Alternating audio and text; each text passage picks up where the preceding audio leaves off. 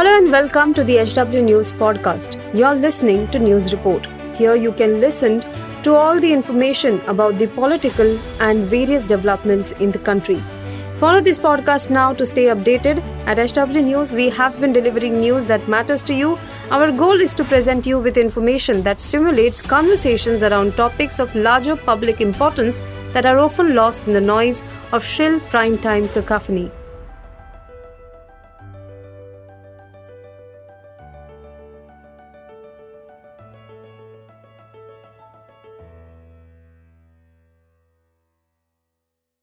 Adani Hindenburg विवाद के बीच संसद के बजट सत्र की शुरुआत हंगामेदार रही, जबकि विपक्ष ने अडानी समूह के शेयरों में गिरावट पर सरकार की प्रतिक्रिया मांगी। सरकार ने पिछले आठ वर्षों में सरकार की जो उपलब्धियां थी उसको गिनाई, लेकिन विपक्ष के सवालों को टालने की कोशिश की।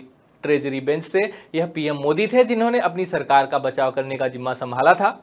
बुधवार को पीएम लोकसभा में बोले थे। यहाँ पीएम भारत पीएम का जो भाषण था वह राहुल गांधी के सवालों के जवाब के रूप में देखा गया। वहीं राज्यसभा में भी प्रधानमंत्री नरेंद्र मोदी ने विपक्ष को निशाने पर लेने का काम किया। राज्यसभा में उनका भाषण विपक्ष पर तीखा हमला था। पीएम लगभग डेढ़ घंटे तक बोले। हालांकि पीएम के भाषण के दौरान विपक्ष ने अपनी नारेबाजी और हाहाकार करना जारी रखा। विपक्षी सांसदों ने जमकर मोदी अडानी के खिलाफ नारे लगाए। प्रधानमंत्री भी असहज दिखाई दिए। पीएम मोदी नारेबाजी को नज़रअंदाज करने और अपने भाषण को जारी रखने की कोशिश करते हुए दिखाई दिए। हालांकि एक ब्रेकिंग पॉइंट था जहां पीएम भी अपना आपा खोते हुए दिखाई दिए और विपक्ष पर पलटवार करते हुए पाए गए। छाती ठोक कर उन्होंने कहा कि देख देश देख रहा है, एक अकेला कितनों पर भारी पड़ रहा है। मैं देश के लिए जीता हूँ, देश के लिए कुछ करने निकला हूँ। अभी सुनिए पीएम ने क्या कुछ कहा। देश देख रहा है, देश देख रहा है, एक अकेला कितनों को भारी पड़ रहा है, एक अकेला कितनों को भारी पड़ रहा है। अरे नारे बोलने के लिए भी नारे बोलने के लिए भी उनको बदल करना पड़ता है। जो भी ये बोलता है घंटे भर से आवाज की समाप्त। पीएम ने राज्यसभा में भी ऐसा कुछ कहा जिसने सबका ध्यान खींचा। आमतौर पर कांग्रेस और विशेष रूप से गांधी परिवार पर हमला करते हुए पीएम मोदी ने कहा कि जब भी हमारी सरकार द्वारा नेहरू का उल्लेख नहीं किया जाता तो कांग्रेस पार्टी परेशान हो जाती है। अगर वे इतने ही महान थे तो कोई नेहरू सरनेम क्यों नहीं लगाता। पीएम मोदी के निशाने पर सोनिया गांधी थी, राहुल गांधी थे और प्रियंका गांधी थे।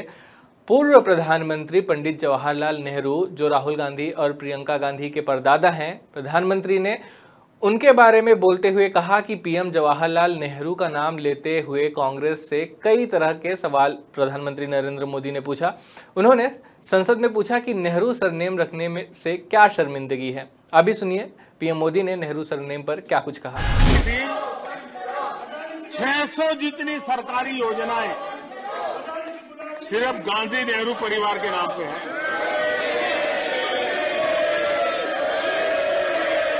आदरणीय सभापति जी, किसी कार्यक्रम में अगर नेहरू जी के नाम का उल्लेख नहीं हुआ तो कुछ लोगों के बाल खड़े हो जाते हैं, उनका लहू एकदम गर्म हो जाता कि नेहरू जी का नाम क्यों नहीं दिया।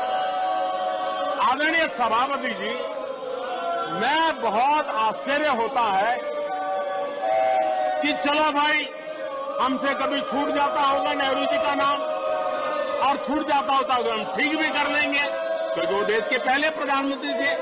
लेकिन मुझे ये समझ नहीं आता है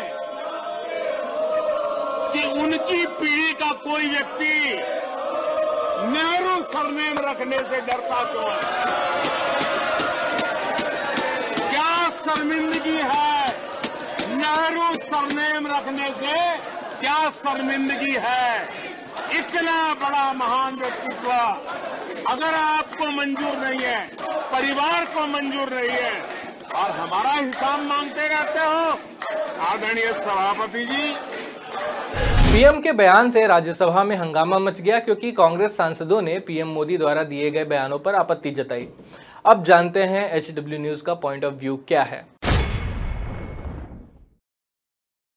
प्रधानमंत्री पद के लिए पूरे सम्मान के साथ मैं यह पूछना चाहूँगा कि क्या पूर्व प्रधानमंत्री के बारे में इस तरह के अपमानजनक तरीके से बोलना प्रधानमंत्री पद को शोभा देता है?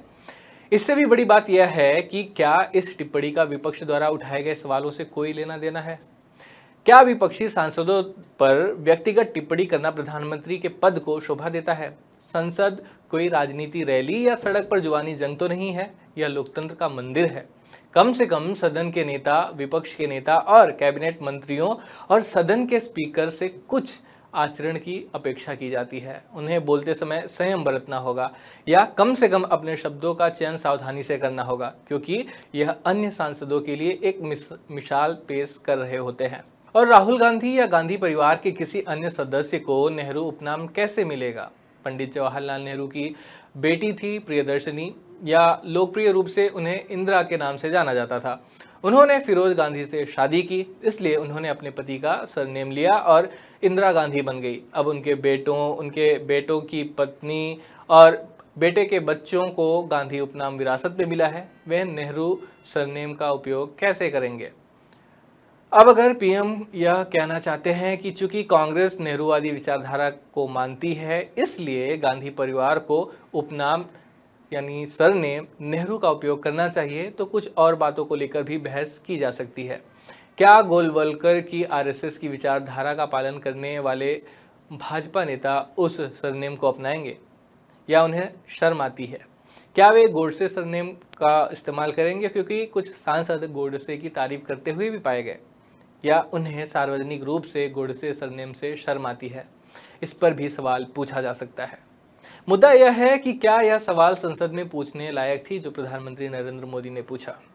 सबसे बड़े लोकतंत्र का प्रधानमंत्री होने के नाते पीएम का समय का एक एक सेकंड, एक एक मिनट बेशकीमती होता है।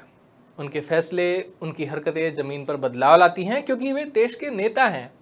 अक्सर सरकारें जीडीपी में बढ़ोतरी का श्रेय लेती हैं। मोदी सरकार के मामले में श्रेय पीएम मोदी को दिया जाता है। दो हज़ार बाईस तेईस में भारत की नॉमिनल जीडीपी दो सौ तिहत्तर लाख करोड़ दर्ज की गई थी। अगर आप एक साल में भारत की जीडीपी में हुई बढ़ोतरी से एक मिनट में जीडीपी की बढ़ोतरी का औसत निकालेंगे, तो आपको पता चलेगा कि पीएम ने एक मिनट में विपक्ष की तर्कहीन आलोचना कर कितना पैसा वेस्ट किया। खैर, इस पूरे मामले पर आप क्या राय रखते हैं, कमेंट बॉक्स में ज़रूर लिखें। वीडियो यहीं समाप्त होता है। धन्यवाद।